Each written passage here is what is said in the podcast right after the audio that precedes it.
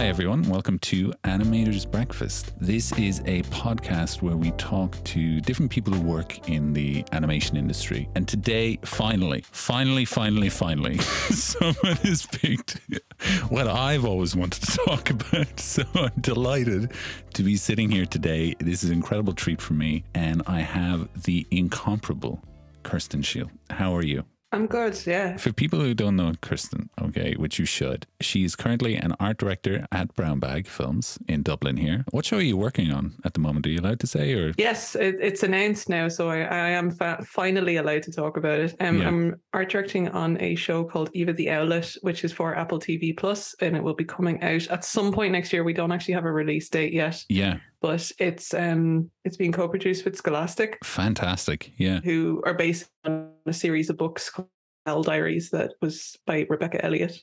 Yeah. So it's really exciting to kind of adapt uh, an illustrative medium into 3D animation. It was challenging, but an awful lot of fun. Wow. And yeah. I have an illustration background, so I'm always delighted when I get to work on something so extremely stylized. Yeah. I think Brown Bag like casting me that way too. So I'm I found my little niche and I'm very happy in it. you've you've illustrated quite a bit in your time. I always love your um, Twitter or Instagram feeds because it's just a joy to experience those uh, moments that you illustrate. Thank you very much. I know you've illustrated for our proud aircraft friends in Aer Lingus, um, but also I heard John West Tuna. Yeah, so that was one of that was one of the more bizarre jobs I've, I've, I've Yeah. ever had. So I, when I was living in, I lived in Manchester in the UK for about seven years, Yeah. and my when I graduated college there, one of my lecturers, Emma Knowles, Mm. she we can't we were we were friends genuinely. we're, we're still friends. Yeah. She wasn't just taking pity on me, but I think after I graduated, she she was still a practicing illustrator and kind of started passing me on a few jobs here and there Ah, okay. and um, yeah. she said, "Oh, I've got this one for John West Tuna. Are you interested? It's it's in Manchester, like it's an in person job." And she didn't really tell me much more about it, and I was like, "Yeah, that's okay." Like I was, you know, twenty one, and I was like, "I'll take anything you'll Yeah, give me. I just need to pay my rent." And uh, I so I went in, and you know those like. I, I instantly thought of The Simpsons when they're doing the focus group research for Itchy for the Itchy and Scratchy Oh, movie. yeah, yeah, yeah. and and there's that two-way mirror thing Yeah, yeah, and yeah. then they're asking everybody all these questions so it was that i was doing that but about tuna and uh, basically there was a focus group in one room and then there was all of the like john weston like marketing product designery people in the other room and what i had to do was draw the ideas that the focus group was having about the packaging so that Oh, the executives could see what they were talking about because you know i assume it's because these people don't have the visual kind of visualization kind of skills to actually see Yeah. what these Yeah. people are talking about but the, pro- the problem was is that i don't eat fish. I've never eaten fish. So i kind of don't really know what tuna looks like. I was kind of guessing. So the the design ultimately what they what they wanted to do was have a little window in the packaging so that you could actually see rather than than the, the tin or the can where you can't Yeah. see anything. They wanted like a plastic window so i drew a little thing and i drew like this half moon window at the bottom of the tin. And then you know finished up that day. And then I, I have no idea how many years later. It might have been like six years later i was in the supermarket and i saw my design on the shelf. They they hadn't changed anything about it. They still had that half moon window. They used the color that i had very quickly used just to put some color on it but i was amazed that they they didn't change anything about it so uh, i can put on my repertoire that i'm also a packaging designer for tuna Mm. and for one of the biggest tuna brands out there. yeah, yeah. yeah, but a bizarre job. Fun, but absolutely bizarre. So you only went in for a day. Yeah. And- Oh, it was it was only one evening or something, and it was in some. It took me ages to find as well. It was in the gay village in Manchester, and I was like walking up and down the back streets, and people were looking at me like, "What are you doing? Yeah. Like, where are you going? What what is happening?" And I was like, "I don't know." Yeah. I just want to draw tuna, please. You know, people think that the world of art and animation is this glamorous, like the Disney documentaries make it out to be everyone's kind of happy, everything's perfectly planned, you know, but it's really just a total shipwreck most of the time. Well, I just think it's like if you think about a studio, especially like going back to animation, Mm. it's like if you put all in all the schools in all the world, you take all the weirdos, you put them in one place and let them be themselves and nobody's bullied. so they're allowed to flourish and possibly get weirder. Yeah, right. Let's get to the uh, no pun intended meat of this uh, this choice. Tell us. I'm so excited about this. Tell us what you chose. When you asked what my most influential film Mhm. of the, of my entire life was, Yeah. uh, no, absolutely no question, no hesitation. It's The Prince of Egypt. Yeah, It, it's just I love every single thing about this film. I can't wait to talk about. it. I was telling you before that I'm so glad that you asked me to talk about it because I talk about it unprompted so much that I'm glad that somebody actually wants to hear what I have to say about it because I have so much.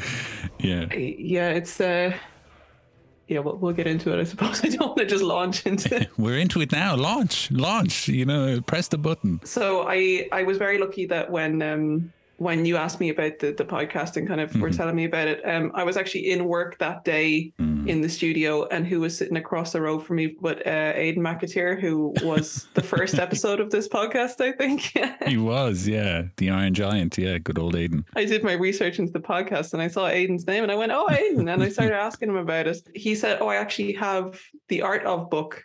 Um, Good old Aidan. I'll bring it in for you. Good old Aidan. Yeah. So he he brought it in for me and gave it to me. And I swear to God, this book was made for people who work in animation, I think. Like the the kind of Mhm. background and the information that it gives you is not for laymen like i don't think that they would fully grasp what that inf- what the information means it's a lot about like the technology yeah. and the the decisions made and how to make these things. Um, Mm-hmm. so it, it it was a great, the absolute perfect book for this. So thank you so much, Aidan. Yeah, thank you, Aidan. Seriously, thank you. I tried to have a look and find it because you did mention to me that he gave it to you, and um, I just I got lost in the art of, of these things because uh, one thing I remember when I was doing my masters, I was so excited. I was writing a thesis on Pixar um, films. This is 2011 and 12, so they hadn't kind of hit their slump yet. They were still going hard. I remember finding the uh, like looking through the art of books, and I thought, what a great resource into a filmmaker's mind. And I brought it into my uh, thesis supervisor, and I was like, "Look at this, this is great." And he was like, "Oh yeah, they're great coffee book tables." And I was just, I had the air instantly deflated out of me. I was just like, "Oh, yeah." It's, I totally understand what you mean. It doesn't have that coffee book table. You know, just leave it out there, and anyone can kind of enjoy it. Yeah, like I, I think that the the quality of art of books differ Mm. hugely. Mm, Um, some of them are just almost like finished stills from the film and nothing else. Yeah. And what you really want to see the initial sketches because that's the exciting part. yeah, You don't yeah, want to see like just finished turnarounds and and yeah. finished stills from the film and all that kind of thing. But Mhm. I guess it's different audiences that they're aiming at too. Yeah, yeah, and and you know, the Prince of Egypt is. Uh, I'm going to be very specific about what I mean here. Is probably one of the greatest animated films ever made. You know, It truly. the the. I'm not going to be shy about it. Yeah. When I when I started going out with my boyfriend, he's a massive um film buff. Yeah. into like live action film, like proper films. But when we, I think me? it must. I think it must have been our second date. He was driving me home after, and he asked me what my favorite film was, and I said The Prince of Egypt, and he kind of laughed and said, "No, not like a proper film." And I've never let him forget that. And I think it's massively underrated. Like I think it's such a pity Yeah. that you know you talk to some people have never seen it, and to me that's I can't imagine having never seen it. Like it was so forming in in my taste in in art. when did you first see it? So I was given it as a gift in I think it was 1998. Yeah. I remember like I like a lot of uh, artsy kids. Um, I was weirdly obsessed with Egypt. That's that seems to be one of Yeah, one of the happens, things that, that I artsy don't know what it kids. Yeah, they just they they're drawn to it. Um, so I was really I had heard about this film. I, I would have been six or seven at the time Ah, okay. and I was just really uh, excited about this film because I thought it was going to be about you know ancient Egypt, and uh, of Mhm. course, like I remember being surprised at the biblical aspect. And I had no idea that that's what was coming. I just heard, Yeah. you know, Prince of Egypt, and I was like, oh, that's an Egyptian film. Moses. What's yeah, I was like, oh no, because I went to Catholic school. My mom loves Jesus, so uh, you know, it was it was quite forefrontal in my life, and I was like, oh Yeah. Jesus, here we go again. yeah, yeah, yeah. No, no, but I, I, I love it now. It's it's it's all good.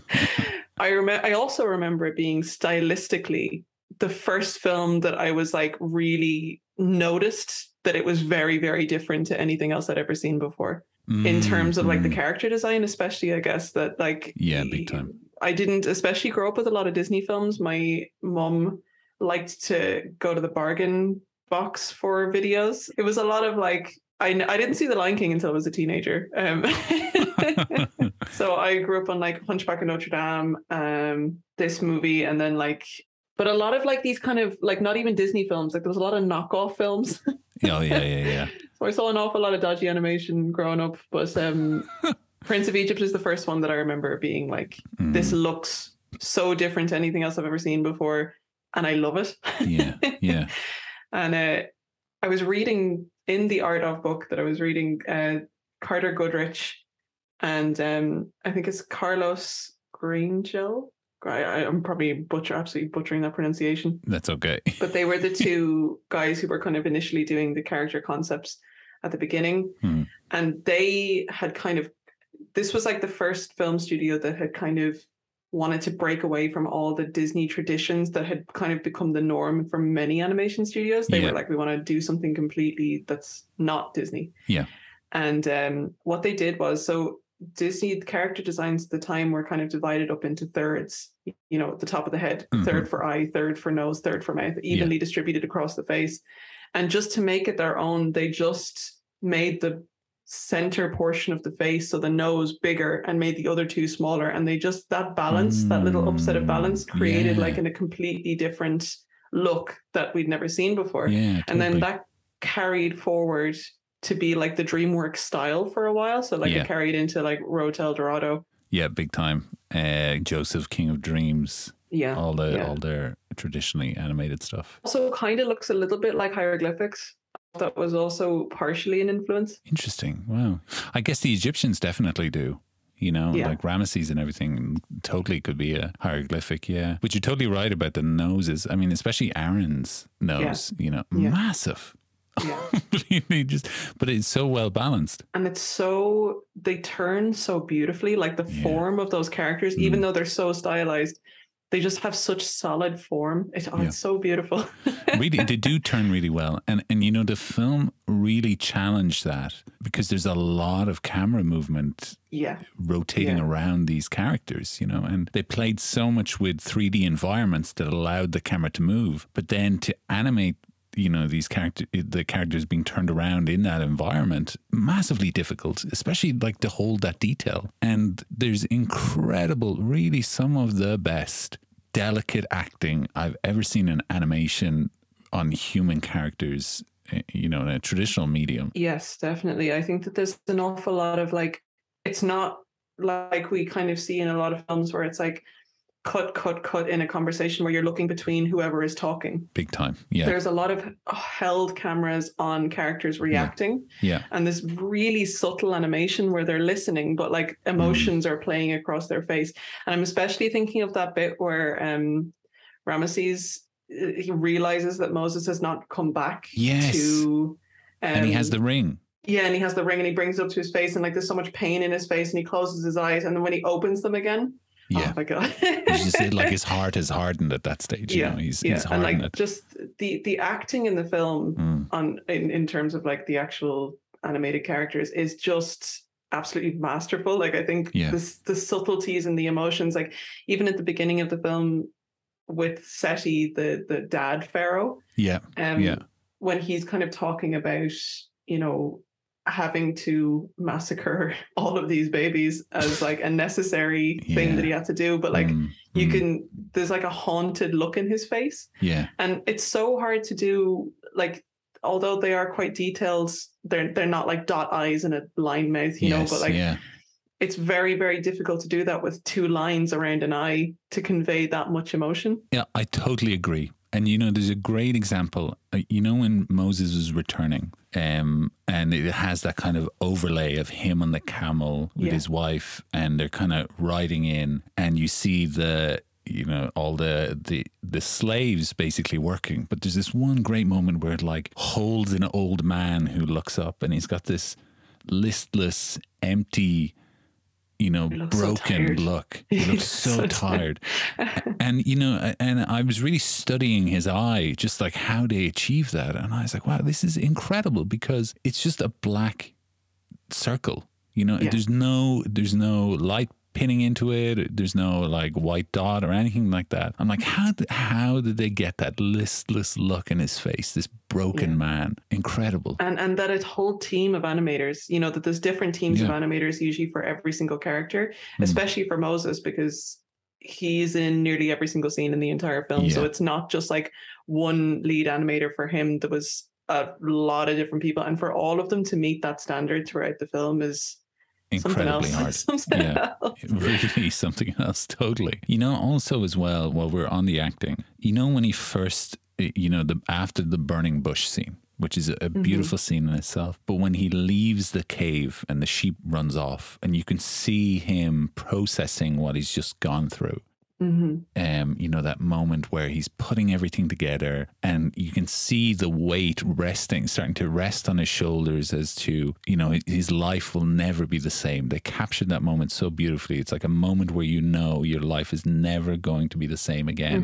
And then he's looking down the valley toward everyone. And I uh, just was totally blown away. Again, there's no talking. It's just how it's framed and what the incredible animators have done to Yeah.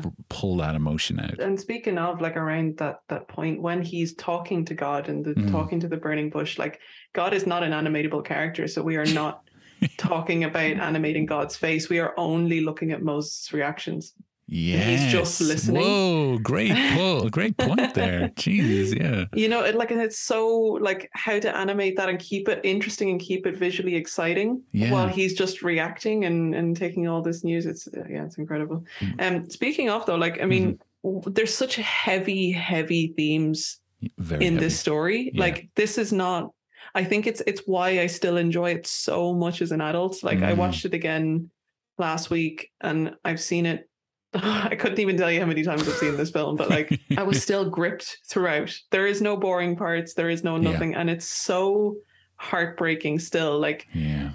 this is a biblical story Mm. that's not just Christian, it's known through all Abrahamic religions. It, it it's Mhm. actually probably originally a Jewish story. Oh, totally. it's Um, the Old Testament. Yeah. Yeah, yeah, Yeah. But you know, to deal with these really heavy like genocide and Yeah. killing babies and like uh, slavery, everything, and to handle it so well Mm. that me as a six or seven year old, I can't remember how old I was, like just was so gripped by it yeah. and that, that I still enjoyed it.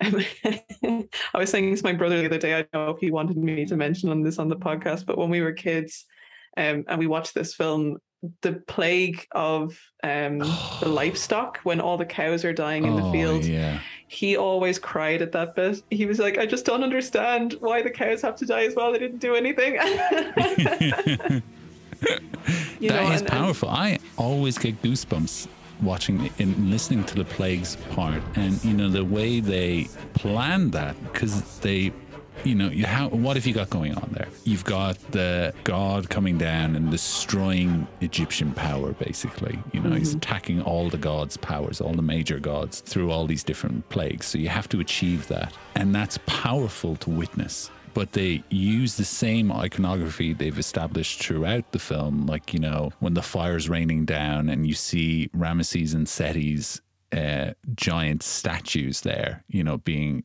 pelted by these fireballs, but also you've got how it's affecting the Egyptians. And on top of that, you have the core of the story, which is these two brothers who are in direct conflict. And that's ultimately what the song becomes about, where the chorus of God in the background is like, this is happening. When they sing, you know, I sent my sword. This incredibly powerful being in the reality of this story sent his sword in to kill these people, but at the same time, you know, how that affects these two brothers who are totally in conflict, losing loved ones, supernatural powers, waging war in your society, but they keep it so tight and so smart to just never stray away from the weight of their decisions, you know, and how it affects them. And I think really the strength of the film rests in there. Yeah.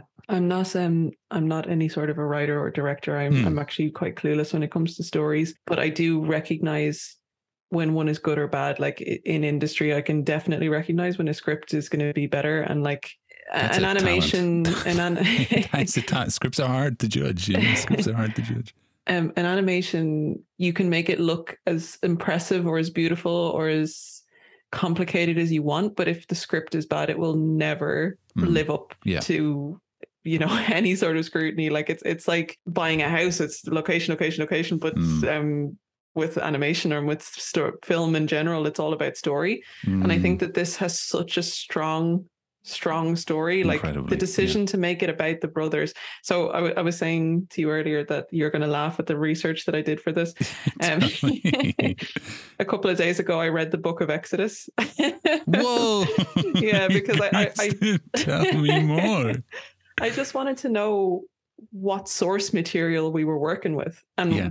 what they adjusted and what they changed and the decisions that they made to make this such a gripping story so in the bible it it is very much like you know moses was taken into the it was actually the pharaoh's daughter who became his adoptive mother Mm, but he was still kind of like it seemed like he still kind of knew about his heritage throughout his life yeah. yeah. so the decision to hide that from him and have like that moment when he finds out and it's very tumultuous i thought was interesting Yeah. and then he goes into the desert and when he comes back he in the bible he's like 80 and he comes back and No wonder he died in the desert. Yeah. yeah.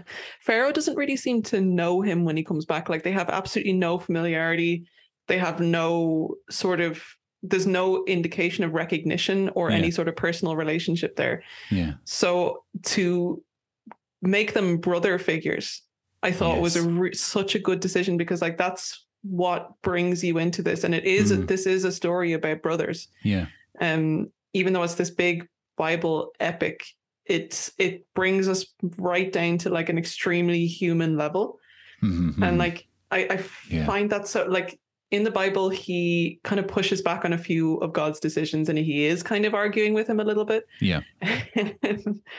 and then in the film, you can kind of pick up on that a little bit. Like, you know, after he goes in to Ramesses after all the firstborns have been killed, and Ramesses' own Yeah. son is dead, and he says, Yeah. Okay, you can go.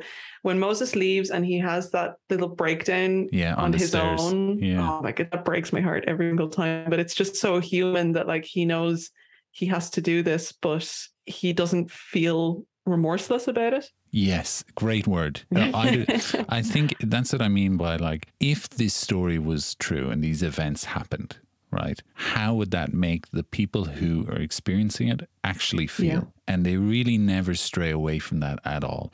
You know, it's very easy in animation to cut a scene like that. Oh, Yeah. we don't need to see that actually. It'll save this much money. Yeah. But in showing the how intense an experience that is. You know, he still wants to care for his brother. He reaches out and touches his shoulder. You know, he does everything he can to plead with him, saying that worst is to come. And he still goes ahead and does it, but he knows the horror of what what he's just done. You know, he Yeah. understands that. And then the only you are gonna disagree with me here.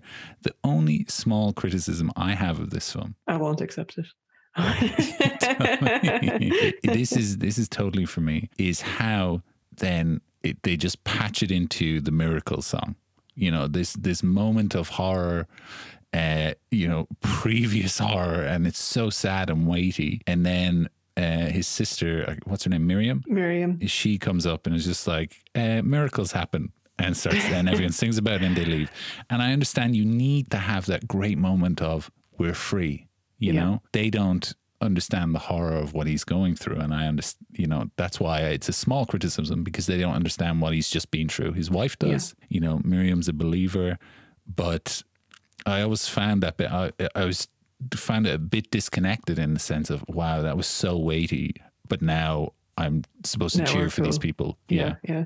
I think it's um I read it in Mhm. this book today. And this book, by the way, if anybody is interested in it, is called The Prince of Egypt, A New Vision in Animation. Fantastic. And it's kind of about all of the the background to create. It's very interesting. Yeah. Um, so I was reading in it today that they actually were having an exact conversation about how to bridge this. Wow. And it, they were in Egypt at the time doing their research trip. And I, it said that two of the lads were on the back of the Jeep bouncing around and they said it should be a song Yeah. to kind of deal with the very intense emotions. Yeah. Yeah. yeah. Because it would be very difficult, I guess, to write dialogue Yeah. to kind of deal with that Yes. Yeah. and and then have like kind of secondary characters. So it's not that song is not concentrating on our main cast. It is concentrating on secondary characters who are kind of. Mhm, mhm. It's more about the people now and not about our main cast. But yeah, I, I take your point. Yeah. thank you. Thank you.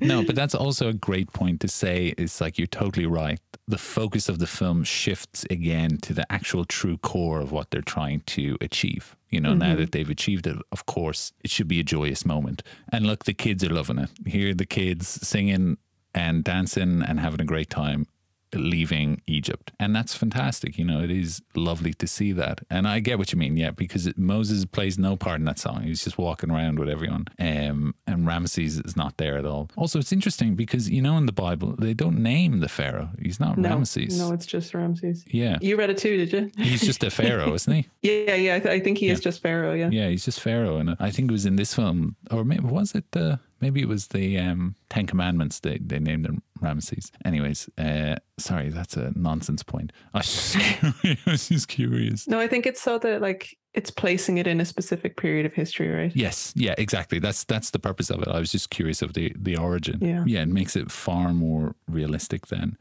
I think as well one of the true strengths of this film is I I is something I've been struggling with in terms of animation. As much as I love it, you don't really see many animated epic films. You know, it just doesn't really exist. There's there's less than five that I can think of. One is The Prince of Egypt, total epic.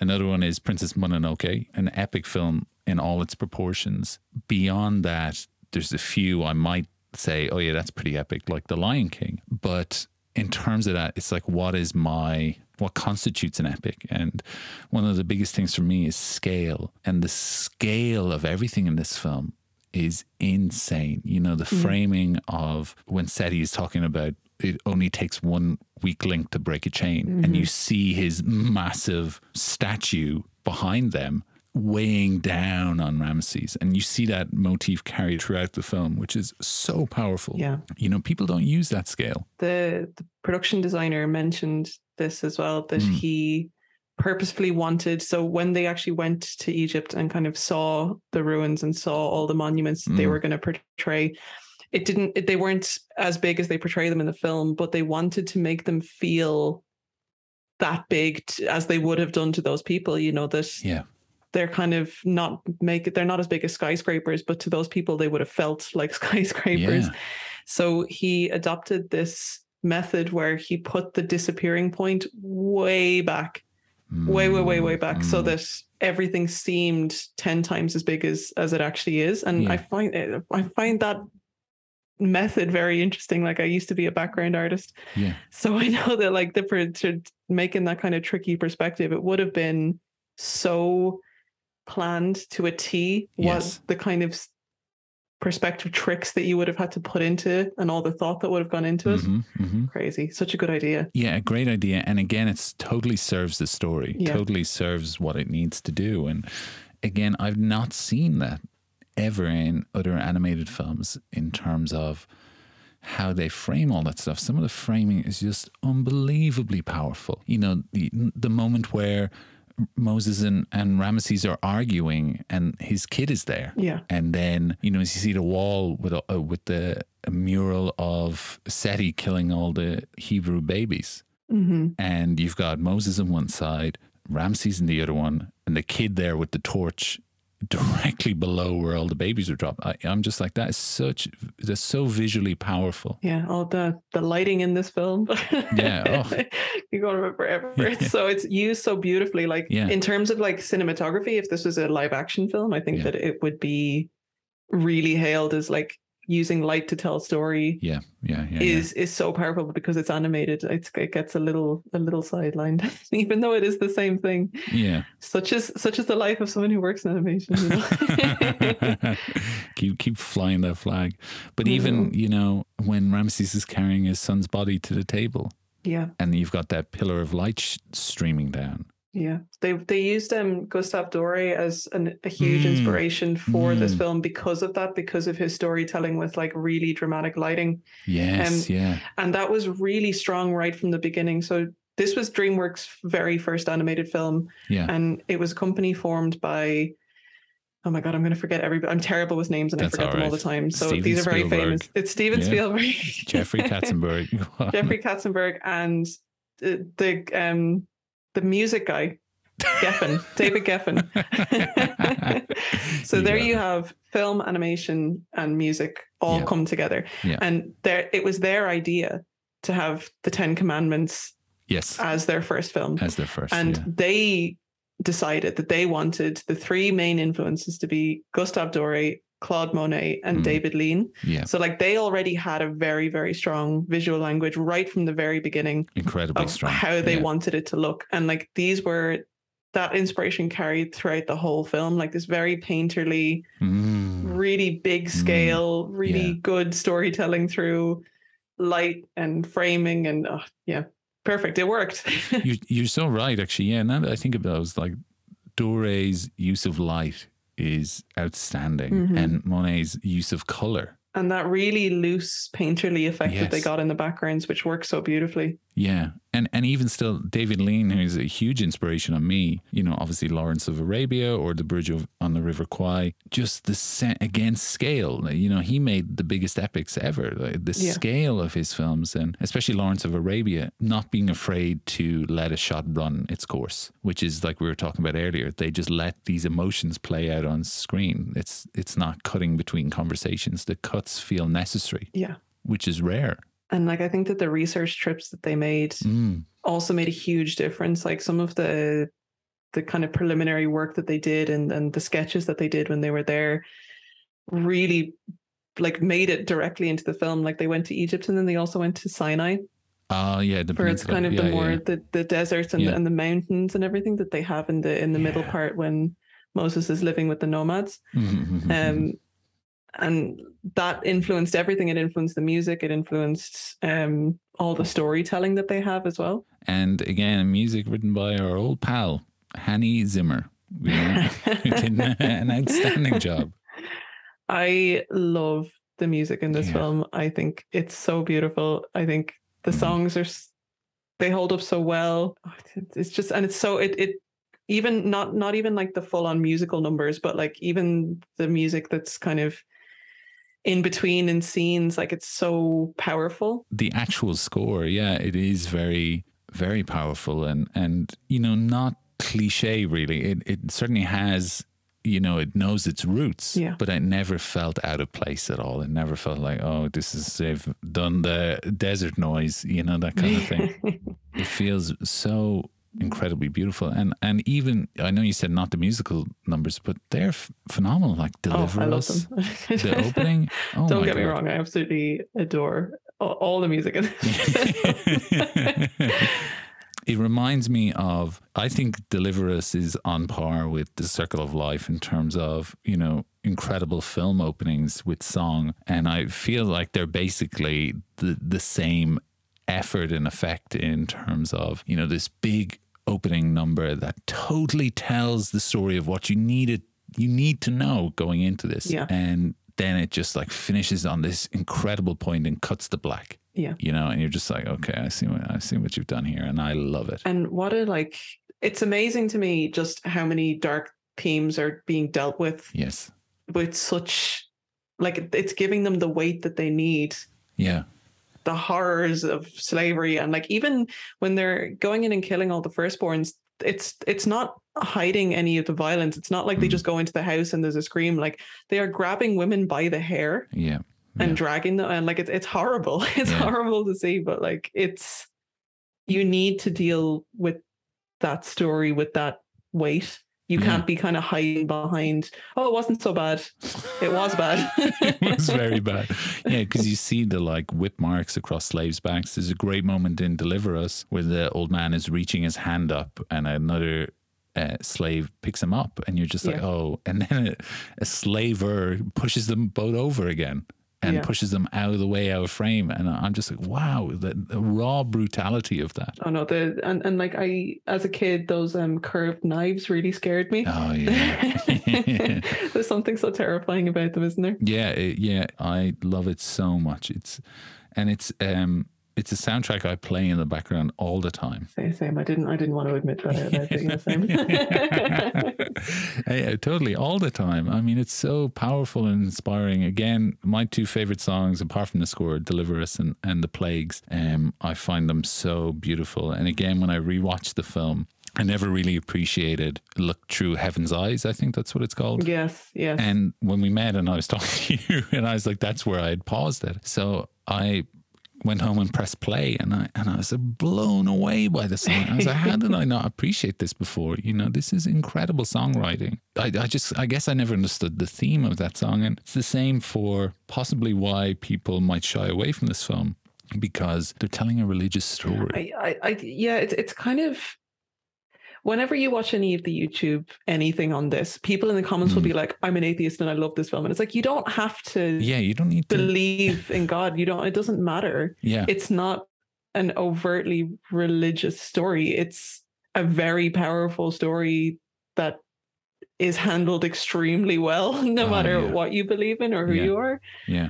um, and it doesn't matter um, religion or otherwise and it's it's very beautiful regardless it has a i think it has a very good message anyway And and they do preface it saying, you know, we understand this is a religious film. We just tried our best to capture the essence of what we thought is a good story, and we tried to do that with respect. And I feel like they totally achieved that, really yeah and I, truly. th- I think so too um i imagine that if it was um made today i'm not sure it would have been handled the same way Interesting. Yeah. um I, I i don't know if it would have been made at all i don't know if they would have kind of gone near it because like after reading exodus like they do take an awful lot of liberties with it yeah. um and i think that oh i don't want to get too far into this No, it might have caused a bit of an uproar, you know, if they're not handling the material exactly as it's written. yeah I totally understand that. And that happens, you know, it probably did happen with the release of this film. I, I'm not sure how, how people reacted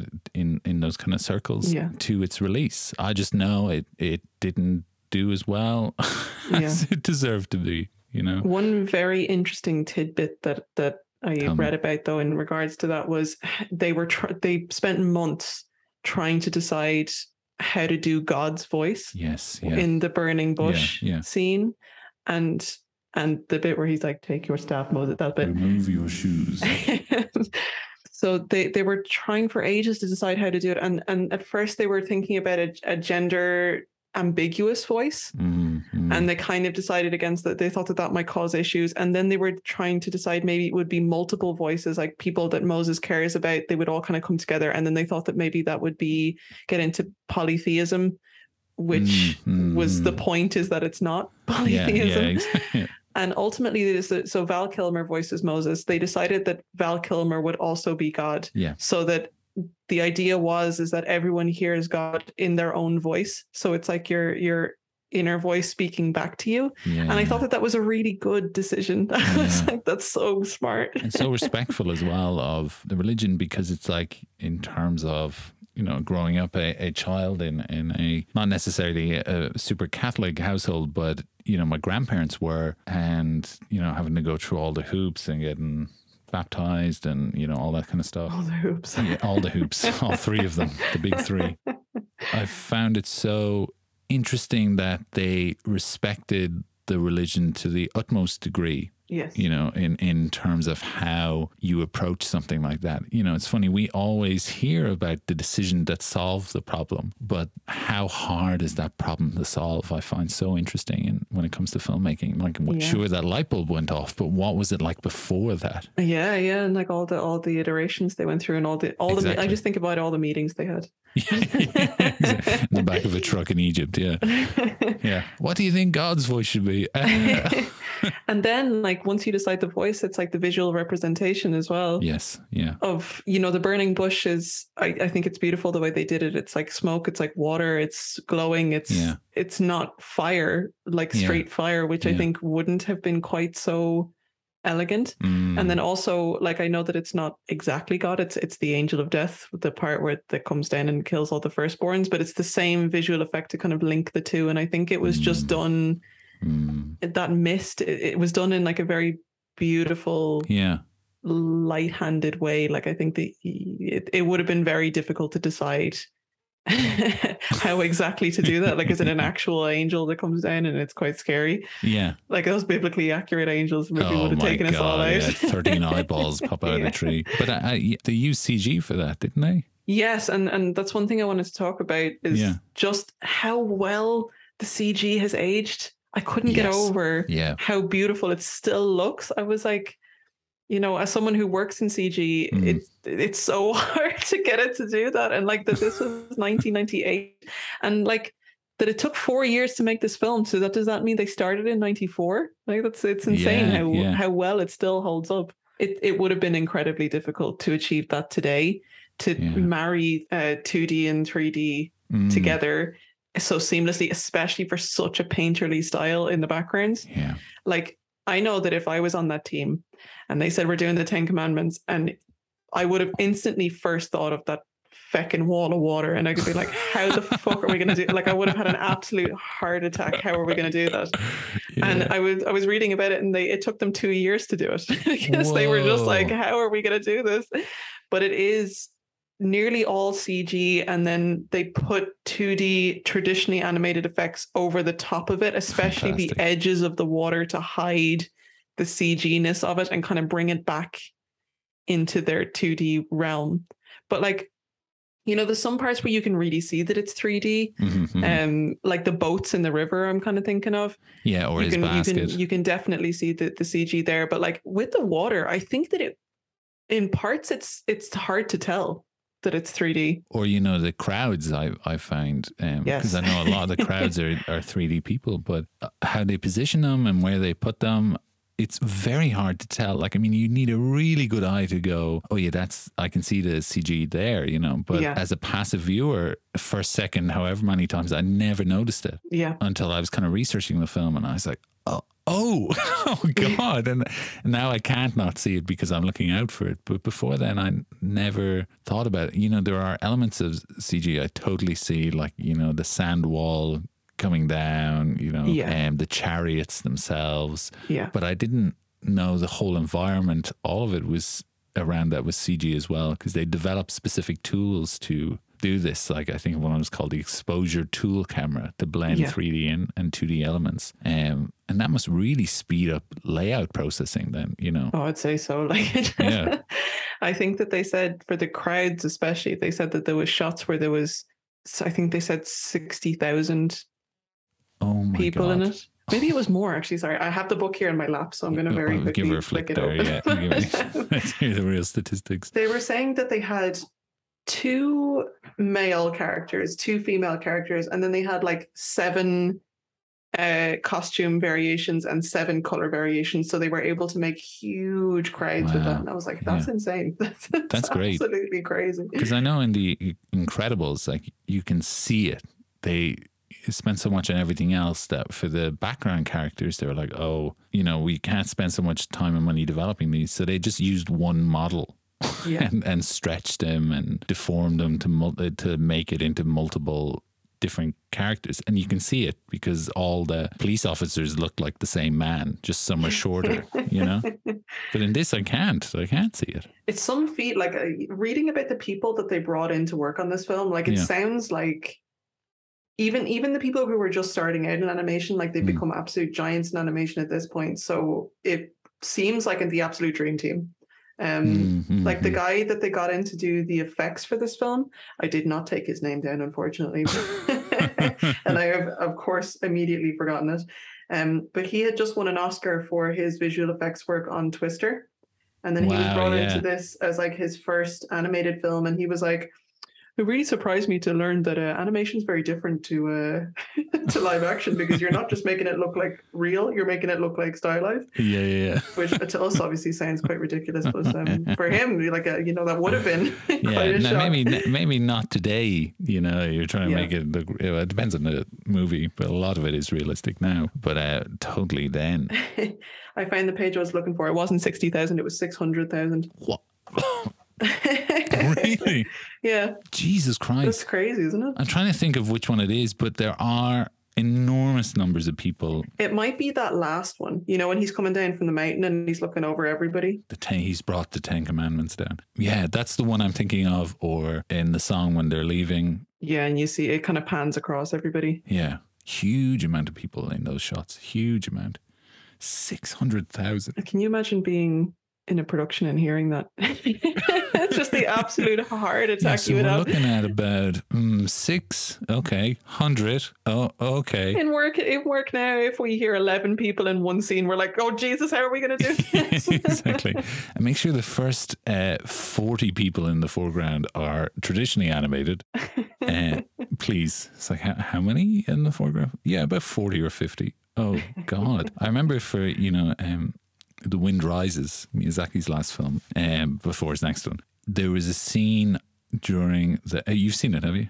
I haven't. Okay. There's a scene, there's a great earthquake basically in Japan. This is pre to Japan. And there's an earthquake that happens. And there's this incredible scene of all the people bustling and moving through the city. There's one or two shots in there where, you know, Miyazaki is very specific that he doesn't want crowds to just look like crowds. Faceless groups moving as a mass. He's like, they're people, so we need to animate them like people would move indi- as individuals. So some of those shots took forever to animate. You know, there's so many people in there, but you feel that world ignite in something like that. hmm Whereas in this film, you know, the, you've got this great thing of they all have the same purpose. They're leaving. you know, so so of course you can get six hundred thousand people walking in the same kind of direction. You know, totally works. Yeah. And and and it feels stylized in that sense of every frame of this f- film nearly feels like it could be a biblical painting. Yes, I'm glad you think so too. and uh, you know, speaking of the backgrounds, like I Yeah. think that that's I consider it kind of my my area of interest. So Yeah.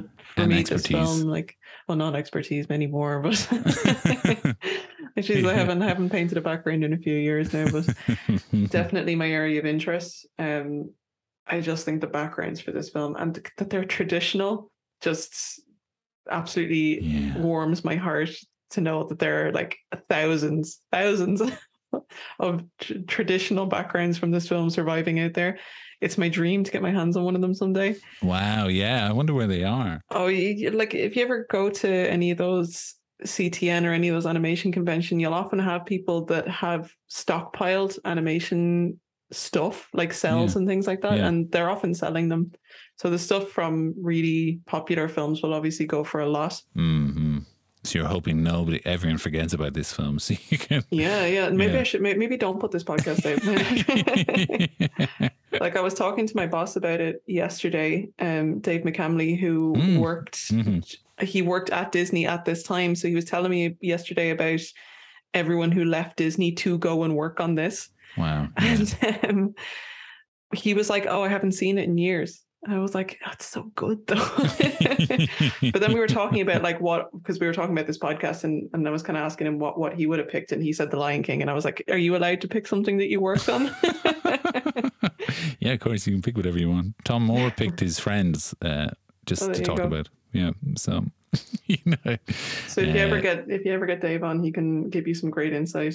I mean, I'd love to talk about The Lion King and talk about it from the inside. you know? and I was asking him for any juicy gossip on on this because obviously he would have known a lot of the people, and he, he said no. No, he said well, no. not not know that not know that he wouldn't tell me, but know that there wasn't any. Well, you can tell me afterwards. Wink, wink. There's juicy gossip and everything. You know, Yeah. always, always, always. well, it's so funny that like sometimes I'll I'll be talking to people who don't work in the industry about all the drama and all the fights and all the egos in animation, and they'll kind of go, "And you make cartoons for six year olds. like it really puts you in your place. Yeah, yeah, yeah. It's like, um, Every time I was getting stressed about the show I'm currently working on, it's about owls. Um, yeah. I would be complaining so much and I'd be like, I'm about to have a breakdown. I'm so stressed. My boyfriend would go, Is this about the L show? And it would just calm me right down. yeah, you're just like, oh, okay, yeah, yeah, you're right. you're right. It does. The world is a way of just piling problems in on, on top of Yeah. you. And But then I was I was talking to a friend of mine who's he's very into um diving and he told me all about the drama around all the diving community. So I'm like, I think it's just any group of people. yeah. The same problems will come up over and over again. yeah.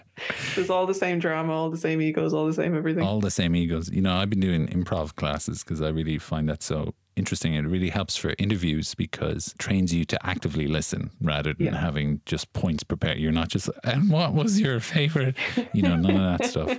And I do a lot of interviews for Cartoon Brew and their affiliated uh, animation festival in between. So I do, like, I do a lot of interviews, and I've found it the the less I prepare, the more I enjoy it. Yeah. So it's like, how do I build that up? So I'm going to do improv, you know, improv because it really gets you to think on the spot. But really, what I've discovered improv is good at is destroying your ego.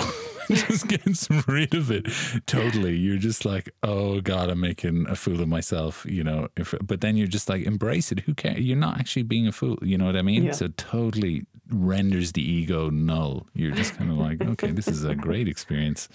Uh, challenging, but great to get past that point. I think, yeah, it's just everyone has their dreams and desires, but nobody really knows how it affects their behavior and that can cause problems you know which i'm Yeah. sure happened on this film you know you've got someone like jeffrey katzenberg as as the leader on this who is not exactly from what i've heard the easiest person in the world to work with And from reading about him, it seemed like he really wanted to do everything that wasn't Disney. yes He wanted just this to just to be like an almost anti-Disney film. i mean how do you how do you feel about that statement do you feel like it is Um, I mean, I guess that it, it was a lot braver in terms of dealing with much heavier themes like we've been talking about and Mhm. stylization wise they tried to get away from what disney had been doing but ultimately it's an animated feature with music in with it a musical Yeah. which I love, but you know, we've I think that he was talking about mainly the thing he wanted to get away from was the fairy tale thing because that's what Disney had built themselves Yeah. on. Yeah. And this is away from that. Like this is a completely different um subject matter. yeah very somber you know Yeah. it's not a i mean there is a lovely ending of they're free Yeah. They didn't get into all the stuff afterwards, all the Yeah. golden calf stuff and all that. oh god imagine yeah i mean he was they That's were I kept about thinking to at the end. he was literally walking down from the mountain just going ah you know the sequel Imagine is the, imagine the film was 10 minutes longer. You're just like, oh, Jesus. It's just like what's happened here, lads? Uh, or when he dies and never gets to the promised land. Uh, Yeah, I guess they couldn't do that. I forgot he was so old. Who was his after him? Is Joshua, wasn't it? He was the next leader of the. Oh, I'm not sure. I, I don't. I won't pretend to know. Yeah, yeah. I thought it might have been in Exodus, but I guess the story stops when they get out. or I've forgotten everybody's names again, as is my my want to do. That's fine. Yeah, that, that's okay. They, no, they made a very good decision as to where to end this film, and and you know, I think about Disney or something, and you know, really during the uh, the nineties when they had their films, there are dark films they did make. You know, The Hunchback of Notre Dame. Oh, we, because uh, Dave was talking about that yesterday because he worked on Hunchback, and I was like, Yeah. I was like, who decided that would be a good Disney film? yeah, Because I love that book, the Victor Hugo book. Yeah, yeah, it's, yeah. it's really good, but um, it's it's extremely dark. Like obviously they adapted it for an animated film. Mhm. Um, number one, making Frollo not a priest, yeah. which I think was a good decision. But Yeah, um, I don't know yeah. who read it and thought, yeah, this would be a good one. This is, you know what our audience needs next is a hunchback that lives in Paris. You're just like, oh, okay. And what happens in that? Well, there's a guy who hates gypsies. Okay. what else happens? Well, you know, Well, he's gonna get one, and he's gonna sniff her hair. yeah, sniff it and then sing a song about how his desires are okay. yeah, bizarre. Or even the Lion King, like Mufasa dying is pretty brutal. You know that Yeah. it is. So there's definitely stuff in there. I, I, I feel like you he was a very jaded person, uh, Katzenberg, especially with I think the head of Disney at the time was Michael Eisner, wasn't it? And that's why Lord Farquaad apparently looks exactly like Michael Eisner. and and you know he has his kingdom, you know, uh, Duloc, which is Yeah. basically Disneyland. You know, Oh. really took the really went for them there in Shrek, you know, Yeah, and yeah. directly disassembled fairy tales. That that's the anti-Disney one, really. Have you heard actually about on on Prince of Egypt? So this was the first feature they were doing, but I, think like halfway through this production, they started making Shrek. Hmm. And if you did, if you fucked up enough on Prince of Egypt as punishment, you got put onto Shrek. I did hear that as well. It was this, and he did the same thing on Pocahontas and sent oh, them really? over to the Lion King. wow. Oh, actually, you know what? I did hear that. Yeah, that was the P project. It's it's just like okay, well, you're sending good people over. Okay, okay, cool. It's so funny that his instincts were off for both. yeah, That the B projects on both ended up being the ones that kind of stood the test of time. yeah, big time. And you know, I find so interesting about it. Prince of Egypt was supposed to be the first film, but because he was so greedy, he like sprung Antz, uh, released Antz just before the Prince of Egypt. Oh, you mean get uh, ahead of Cillian Cillian Murphy and With the, uh, is he in? Uh, no, no, no. He looks like him. That Oh, he does look like, oh my god, the jaw, yeah. I was like, it wasn't. This is Woody Allen. Uh, yeah, whoa. Yeah, I, I said that to my friend Lynn yesterday, and she's like, I can never unsee that. That's so true. Jesus, you've, I don't know, heightened that. Uh, if they remake it, in, if I have to see it, you all have to see it. yeah, thank you. Yeah, just force it on the rest of us. Um, yeah, just DreamWorks obviously made incredible films around that time, you know, and The Prince of Egypt is the, its bastion, like truly its best film. I really, really feel that I'm never not interested in not watching it, if that makes sense. yeah. I'm always interested in watching it. Yeah. I think that their attention to detail through like so they decided to this was the first animated feature where they Mhm. hired a dedicated costume designer. Whoa. Um her name was Kelly Kimball and uh, she Did did an awful down? lot of I did. Yeah. I wanted to get through my list of things that I'd actually written down. and she did all of her research and like adapted it because obviously, you know, in animation, there's things that you don't want to do, like capes Yeah. and like Yeah. material that's going to be too too much secondary action. So it was kind of adjusted, but it was still very true to how they would have dressed. Um, apart from, and this is something that I've only heard and I didn't actually look it up.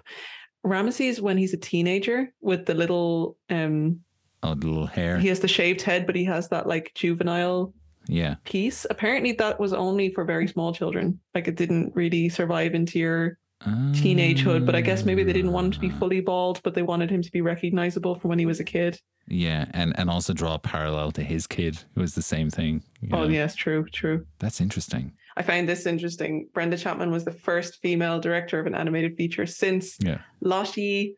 Oh my God, what's Lottie's? Reiniger. Yeah, Yes, thank you. Um, in 1934. Uh, the Adventures of Prince Ahmed came out in 1927. I thought. Yeah. Are you googling it or are you just remembering? I'm pulling it out of my brain. uh, it's it's in the 20s, definitely.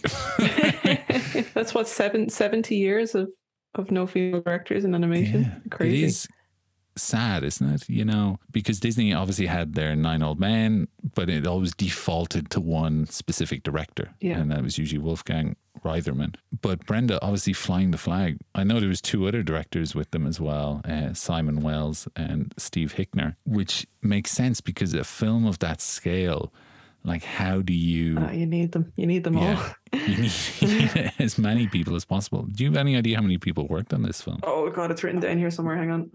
Yeah. uh, this book is so big; it's kind of difficult to. Thanks, Aidan. Thank you. Aidan.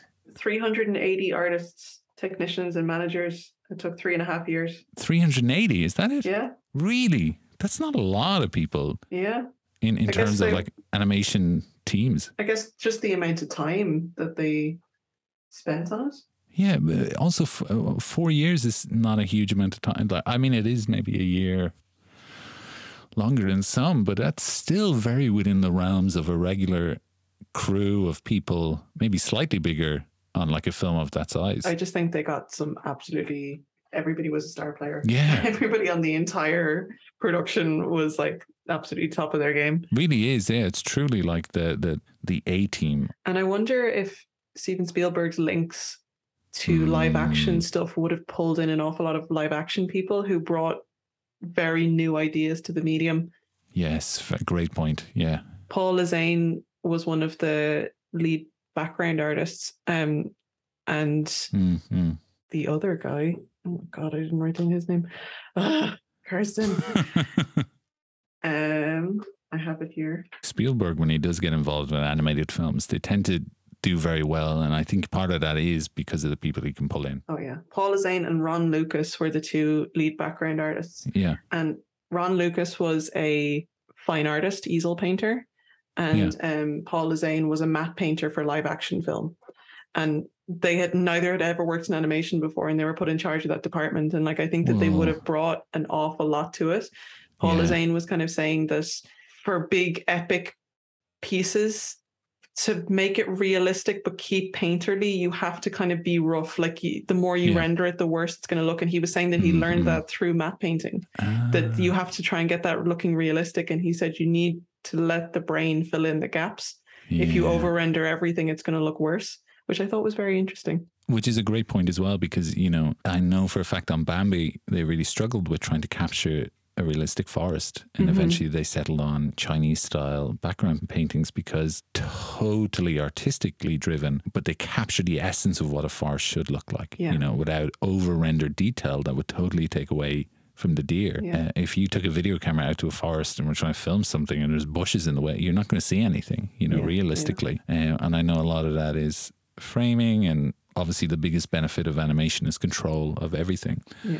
Um, it's also the biggest biggest drawback. Who was it that said it? You know, the best thing about animation is you can do anything, and the best thing, uh, the worst thing about animation is you can do anything. So- I definitely agree with that. Um, yeah.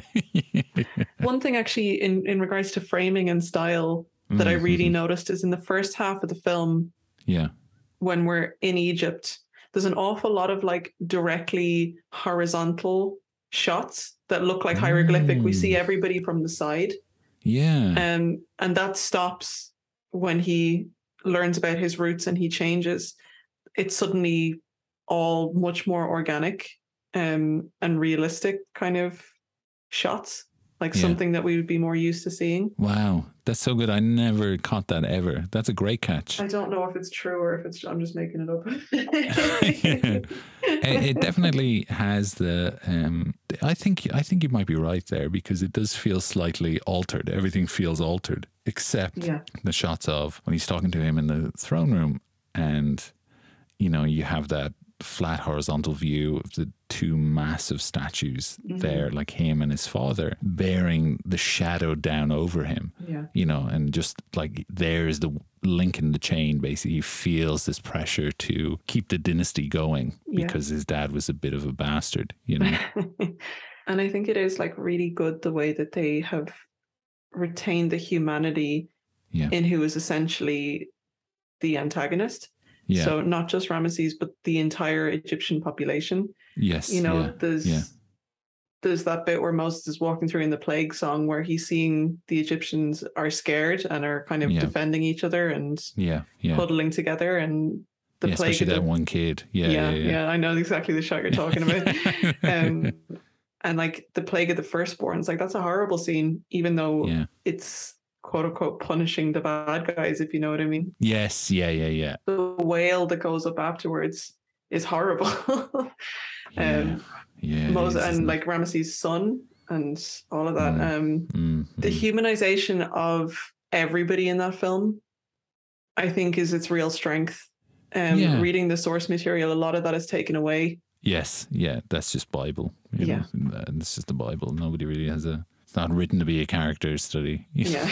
Unfortunately, you know. But the decision to put that in I think was a really strong one because it becomes a very morally complex film then. incredibly complex. Yeah.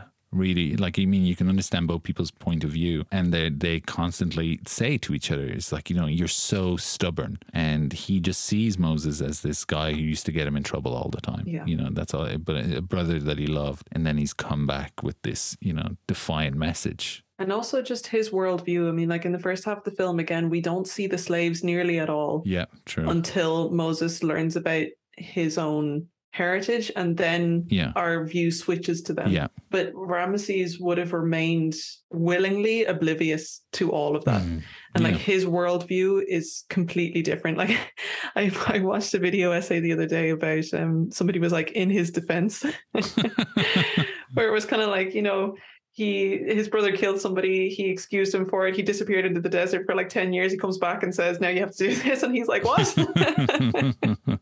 I mean, it is shocking to do that, and you know that's what I love again about the plague song is Moses singing away, you know, about how distraught he is, how he wished he, he wasn't him in that position, Yeah. and then Ramesses is singing about I called you brother, how could you do this to me? Mhm. And you know, you just you feel the betrayal and the hurt and everything pouring out of him, whereas at the same time. Who is truly the stubborn one there? yeah. is it Ramesses or is it Moses? He's been so stubborn in in like how he's approaching this Yeah. uh, thing. He's just like he, they're both so stubborn, but ultimately there is a right and a, there is a wrong here, Mhm, and it's so interesting how they, you know, they say the the key to a, a true story is what do both these characters want and why can't they have it, and it's even more interesting if they want the same thing. So someone's going to lose out here. I think you know, it, even though it's quite a, a heavy film emotionally and everything, I think that the humor in it is also perfect. You know, the little bits of like the camel eating his hair like it's grass. Yeah, yeah, yeah, yeah. There's kind of- also that camel, uh, re- maybe it's not the same camel, but they get a lot out of Yeah. camels. oh, Um, le- leaning his head on Aaron's shoulder at the end when he's like, "Oh yeah, me too." yeah, exactly. That's exactly what I was thinking of. I was like, well, what is going on with this camel here? And the You know? Hotep and Huy characters, like the kind of um con man kind of spiel, and, and they get a musical Great. number and everything. Like Yeah. I think it is the lightness in it does bring it back, and it's kind of perfect the way that it that it Yeah. all turns out. And you're right about that idea of it like humanizes everyone. You know, these aren't these spiritual priests, they're clearly con men. Yeah, know, yeah. you know, who've taken advantage of their abilities to have this position, who hate Moses. Yeah. You know, uh, sorry, we don't want to say this, but, uh, you know, it, it grieves us to say this, but, you know, the punishment is death. It's like, oh, it didn't sound like that grieved you. and also like just all the voice actors and like Yeah, this is where Steven Spielberg cast, yeah. really called in all his mates and was like, Yeah. we we are having not just one absolute star, like everyone is a star. everyone is like the Everyone was a most star. everyone is the most famous person you've ever heard. of. Yeah. When you relegate Sandra Bullock to being, you know, a minor side character in the movie, you're just like, what's happening here? so apparently Yeah. Patrick Stewart really struggled with acting on his this is I think it was wasn't his first animated film, but he doesn't like doing animated films because he doesn't like not having anyone to play off. Ah, okay. He he doesn't like having not having other actors there. Um Yeah. He's a theater actor. Yeah. Yeah. But Helen Mirren loved it because she was like, I can do as many takes as I want and it doesn't bother anybody.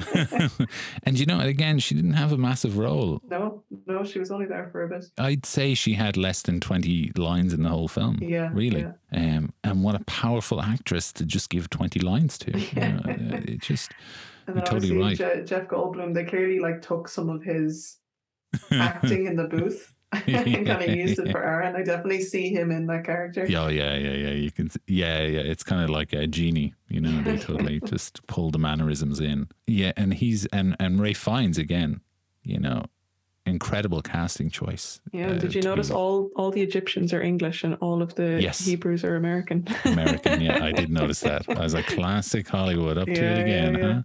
But I thought about it further, and I was like, it makes sense because, you know, we associate British with royalty. And these are the royalty of the story. Yeah. This is how I was justifying it to myself, you know. It's a it's a further separation of the two communities. You said it better than what I was about to say. I'm sorry. What were you going to say? Maybe I don't know. It was uh, going to be a ramble to get to that point. That's all I know. Oh, brilliant. I do know that for the Red Sea sequence, I'm going to throw out a statistic here, a number, which you probably already heard, but it took about 300,000 hours of rendering time. Whoa. Yeah. What? Yeah, which is Yeah, the when the- equivalent of something like 36 years. when I was reading about it, I was like, oh my God, I can't imagine doing this on those big computers with the big square monitors. Can Yeah, you yeah, yeah. imagine? yeah, you hear it clunking away. Um, yeah, incredible what they were able to do. Really, it, it is top tier. You know, I know people who have no interest in animation love this film. Yeah. Really, truly love it. It's like a gateway drug to, you know, but it is, it's, it's not all downhill, but it's, you know, this is one of the best guys. So choose wisely after this. Actually, that's one thing that I, when I was trying to watch it again, I found it very difficult to find. I know I was mentioning this to you Yes, the other day, yeah, but I was yeah. surprised that it wasn't just on Netflix or something indefinitely because it's kind of one of mhm. those films that you would just expect to be very easy to watch. I had to rent it. I had to pay for it on YouTube. but I did. I'll do it for this film, but I was I was a little yeah, outraged. yeah, yeah. You're just like, for God's sake.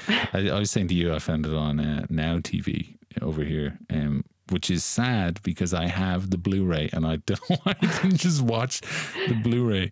I wanted the the freedom of watching it on my laptop if I needed to, you know, with my headphones on, uh, which is a ridiculous thing to say because it deserves a giant screen and a beautiful sound system. It would it would have greatly upset greatly upset you to learn that I watched it on my phone. No, you've watched it so many times. I had to because I, could I tried to like cast it onto my TV and um it was like you can't do this with uh, paid for content. And I was Ah, like, what is the point of a yeah, of paying for it? what? yeah, pay pay for less access, basically. you can't do that with that motherfucker. That's such bullshit, really, isn't I it? Like I know. Awful, an outrage. awful, outrageous.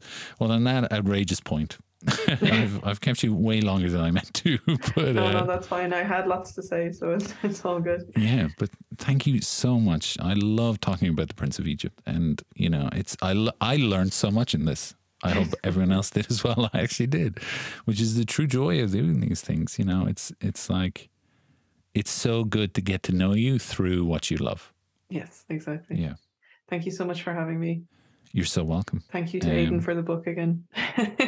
it was a lot of the information from this podcast came from that book. yeah, exactly.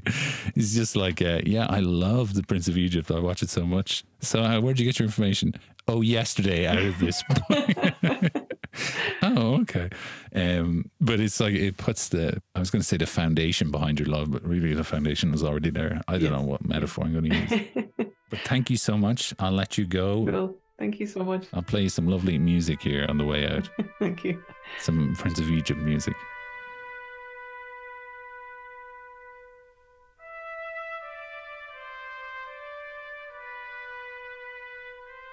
Very slow.